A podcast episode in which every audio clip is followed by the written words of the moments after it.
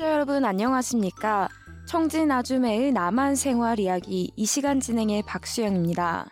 청진에서 초급 여맹위원장을 하다가 남한에 간 여성이 새로운 가정을 꾸려 제2의 인생을 살고 있습니다.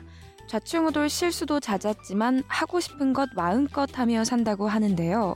오늘은 또 어떤 이야기를 전해줄지 한번 만나봅니다. 노우주 씨 안녕하세요. 네, 안녕하세요. 네. 한 주 어떻게 보내셨나요? 네, 5월은 그 가정이 다르기도 해서요. 가족들과 친인척들과 연락할 일이 더 많았어요. 사랑한다, 고맙다, 감사하다는 애정 표현을 마음껏 할 수 있는 것에 감사함을 느꼈어요. 네. 그럼 북한에서는 남한보다 애정 표현에 인색하던가요? 그렇죠. 제가 북한에서 살 때에는 사랑한다는 말을 들어본 적이 거의 없거든요. 남한에 왔을 때 그 교육기관의 선생님들이 처음 보는 저희들에게 여러분 사랑합니다라는 말을 계속하는 거예요. 태어나서 처음으로 듣는 사랑한다는 말이 어색하고 왜 우리에게 사랑한다고 하지? 이런 생각을 하면서 교육생들끼리 서로 마주보며 우아해했던 기억도 나요. 네. 그 말이 아무래도 좀 어색할 수도 있죠. 맞습니다. 음. 네. 그리고 애정 표현의 강도가 사실 나라마다 문화마다 많이 다른 것 같아요. 처음에 남한에 와서 북한보다 과한 애정 표현을 보셨을 땐 어떠셨어요? 아, 정말 에피소드들이 정말 많은데요. 처음에는 남한에서 이제 그 길거리에 다니는 청춘 남녀들이 과감한 애정 표현이 부끄러워서 정말 바라보지도 못하고 눈길을 돌리고 했었거든요. 네. 입맞춤하고 뽀뽀하고 서로 껴안는 장면들을 눈뜨고 볼 수가 없었고요. 네. 어떻게 저렇게 과감한 애정 표현을 끊김없이 할까라는 호기심이 들고 또 대화를 나눌 때에도 야한 언어를 구사하는 것이 정말 닭살돋게 느껴졌었거든요. 네. 북한에서는 오직 그 당과 수령에 무조건 복종하며 당에 대한 그런 충성심이 잣대가 본인과 맞으면 사귀다가 결혼하는 것으로 끝나니까 과감한 뭐 애정 표현 같은 건 찾아보기 힘들었죠. 네. 그렇다면 더더욱 이 이렇게 익숙하지 않은 문화에 적응하기 쉽지 않았을 텐데 어떤 계기로 이 애정 표현에 대한 시각이 달라지시는 건가요? 예, 이제 그 학교 다녀오는 동네 아이들이 저에게 먼저 인사를 하는데요. 아, 그때 그래, 현이야, 고마워. 학교 잘 다녀왔니? 라고 이제 말을 걸어주니까 또 애들도 네, 고맙습니다. 하고 집으로 들어가는 거예요. 아, 그때부터는 의식적으로 내가 바뀌어야겠다는 생각이 드는 거예요. 처음 말대기가 힘들었지, 동네 어르신들이나 또 이제 학생들, 유치원 어린이들을 만나면 제가 먼저 어, 어르신 안녕하세요. 사랑합니다. 존경합니다. 얘들아 사랑해 라는 말을 하기 시작했더니 그 말을 들은 상대방들도 좋아하는 모습을 보면서 아, 말 한마디에 힘이 이렇게 큰 효과가 있다는 걸 느꼈거든요. 네. 사실 또 매일 얼굴 보고 사는 가족에게도 사랑합니다라는 말을 1년에 한 번도 안 하는 사람이 여전히 많은데요. 아직 많은 사람이 사랑한다는 표현에 좀 서툰 것 같아요. 네, 뭐 사랑합니다라는 표현을 쓰지 않아도요. 가족들에게 힘이 되는 말이 많잖아요.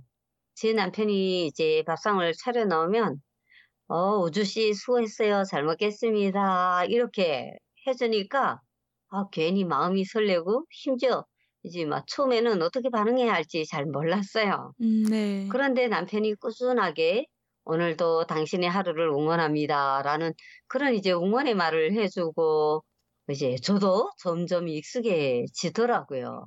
그리고 또 그렇게 말해준 날은, 어, 왠지 하루 종일 기분도 좋고, 하는 일도 즐거워지더라고요. 그래서 저도 남편 출근할 때 오늘 하루도 힘내고 수고하세요 라는 말을 꼭 해주거든요. 이렇게 이제 서로의 따뜻한 말 한마디, 그리고 응원의 말 한마디가 상대에게 큰 힘이 된다는 걸 깨닫고 와 될수록이면 좋은 말을 하려고 노력하고 있어요. 오, 그렇군요. 그 말들을 듣기만 해도 저까지 흐뭇해지네요. 네. 그런데 이런 애정 표현은 꼭 연인 간에만 하는 것은 아닌데요. 아이들에게도 애정 표현을 해주면 정서적으로 좋은 영향을 끼친다고 하죠. 맞습니다. 저도 이제 잘할 때 부모님의 사랑을 듬뿍 받고 자라서인지 좀 자존감이 높은 편인데요. 네. 부모들이 아이들에게 애정 표현을 해주면 성장 발달과 정서 발달에도 안정감을 주고 또 자신감을 주고 밝고 긍정적인 그런 영향을 주는 것 같아요. 또래 친구들 사이에서도 좋은 말을 하는 친구들을 따라하는 그런 풍이 불기도 하죠. 음, 네, 그렇죠. 그런데 또 좀 과한 애정 표현은 눈살을 찌푸리기도 하는데요. 그런 경험도 있으셨나요? 어, 맞아요. 그런 경험도 있었죠. 과한 애정 표현을 하는 그런 사람들을 좀 이제 정정 보게 되기도 하는데요. 저희 남편 친구들과 이제 부부 동반 모임을 하고 있어요. 네. 한 달에 한 번씩 모여서 식사도 하고 정보 공유도 하고 산행도 하면서 지내고 있는데요. 그 이제 그 친구 부부 중에 한 부부는 때와 장소를 가리지도 않고 애정 표현을 얼마나 과감하게 하는지 저희는 막 배를 쥐고 깔깔 웃느라 정신이 없거든요. 손바닥도 뭐 마주쳐야 소리가 나는데 부부가 서로 장단이 정말 잘 맞더라고요. 네. 평생 그렇게 살면서 과격한 애정 행각은 처음 이제 봤던 저는 슬그머니 자리를 뜨는데 그 남편 친구 부인이 달려와서 저를 붙잡고 아 원래 부부는 이렇게 사는 거야. 서로 안아도 주고 업어도 주고 입맞춤도 하고 그렇게 부대끼며 살아가는 거야 라면서 자신들이 살아온 이야기를 들려주더라고요. 오, 살아온 이야기라면 그 친구 부부에게 애정 표현이 많아진 이유가 있다는 것 같은데 그 이유가 정말 궁금한데요. 어떤 이야기였나요? 아, 이제 그 부인이 이야기를 하는데요. 솔직히 이제 부부의 연으로 만나서 아이들 키우며 정신없이 앞만 보며 살아오고 보니 인생 좋은 시절 훌쩍 보내고 주름진 얼굴과 병만 남더래요. 병원에 입원 생활까지 하고 나니까 자식들은 다 나가고 두 부부 나이가 60이 됐더래요. 그래서 지금부터라도 다시 그 신혼으로 돌아간 느낌으로 즐겁게 산다고 해요. 울어도 하루, 웃어도 하루인데 이왕이면 젊었을 때 못하고 살았던 애정 표현도 마음껏 하면서 인생 이막 황혼을 바라보며 다시 그 이제 시작하는 마음으로 산다는 거예요. 음. 친구 부부들과 같이 이제 그 부부의 이야기를 들으면서 정말 많은 생각이 들더라고요.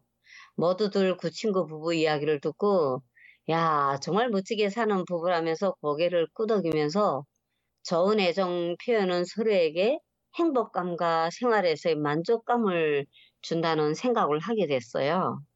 그럼 애정 표현에 대한 시각이 달라지시면서 이 남한 정착 생활을 통해 스스로도 모르는 사이에 많은 변화를 겪게 된 거네요. 맞습니다. 저는 여기 남한에 와서 모든 생활을 하나에서 열까지 지배해가고 있거든요. 처음에는 서툴고 어색하고 부끄럽게 여겨졌던 그런 애정 표현이 부부에게는 삶의 활력소가 되고 또 상대방의 자존감을 높여주는 표현이라는 것을 알게 되었어요. 북한과 달리 남한은 또 애정 표현과 행위 자체가 자신의 마음속에서 우러나오는 그런 표현의 자유로 보기 때문에 당연히 다를 수밖에 없는 거죠.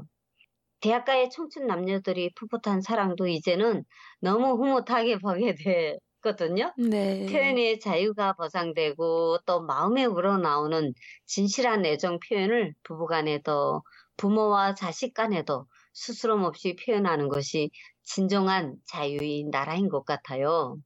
5월은 가정이 다르기도 하잖아요. 네. 우리 청취자 여러분들도 부모와 부부, 자식, 친구들에게 스스럼 없이 애정 표현하는 5월을 보내시기 바랍니다. 네.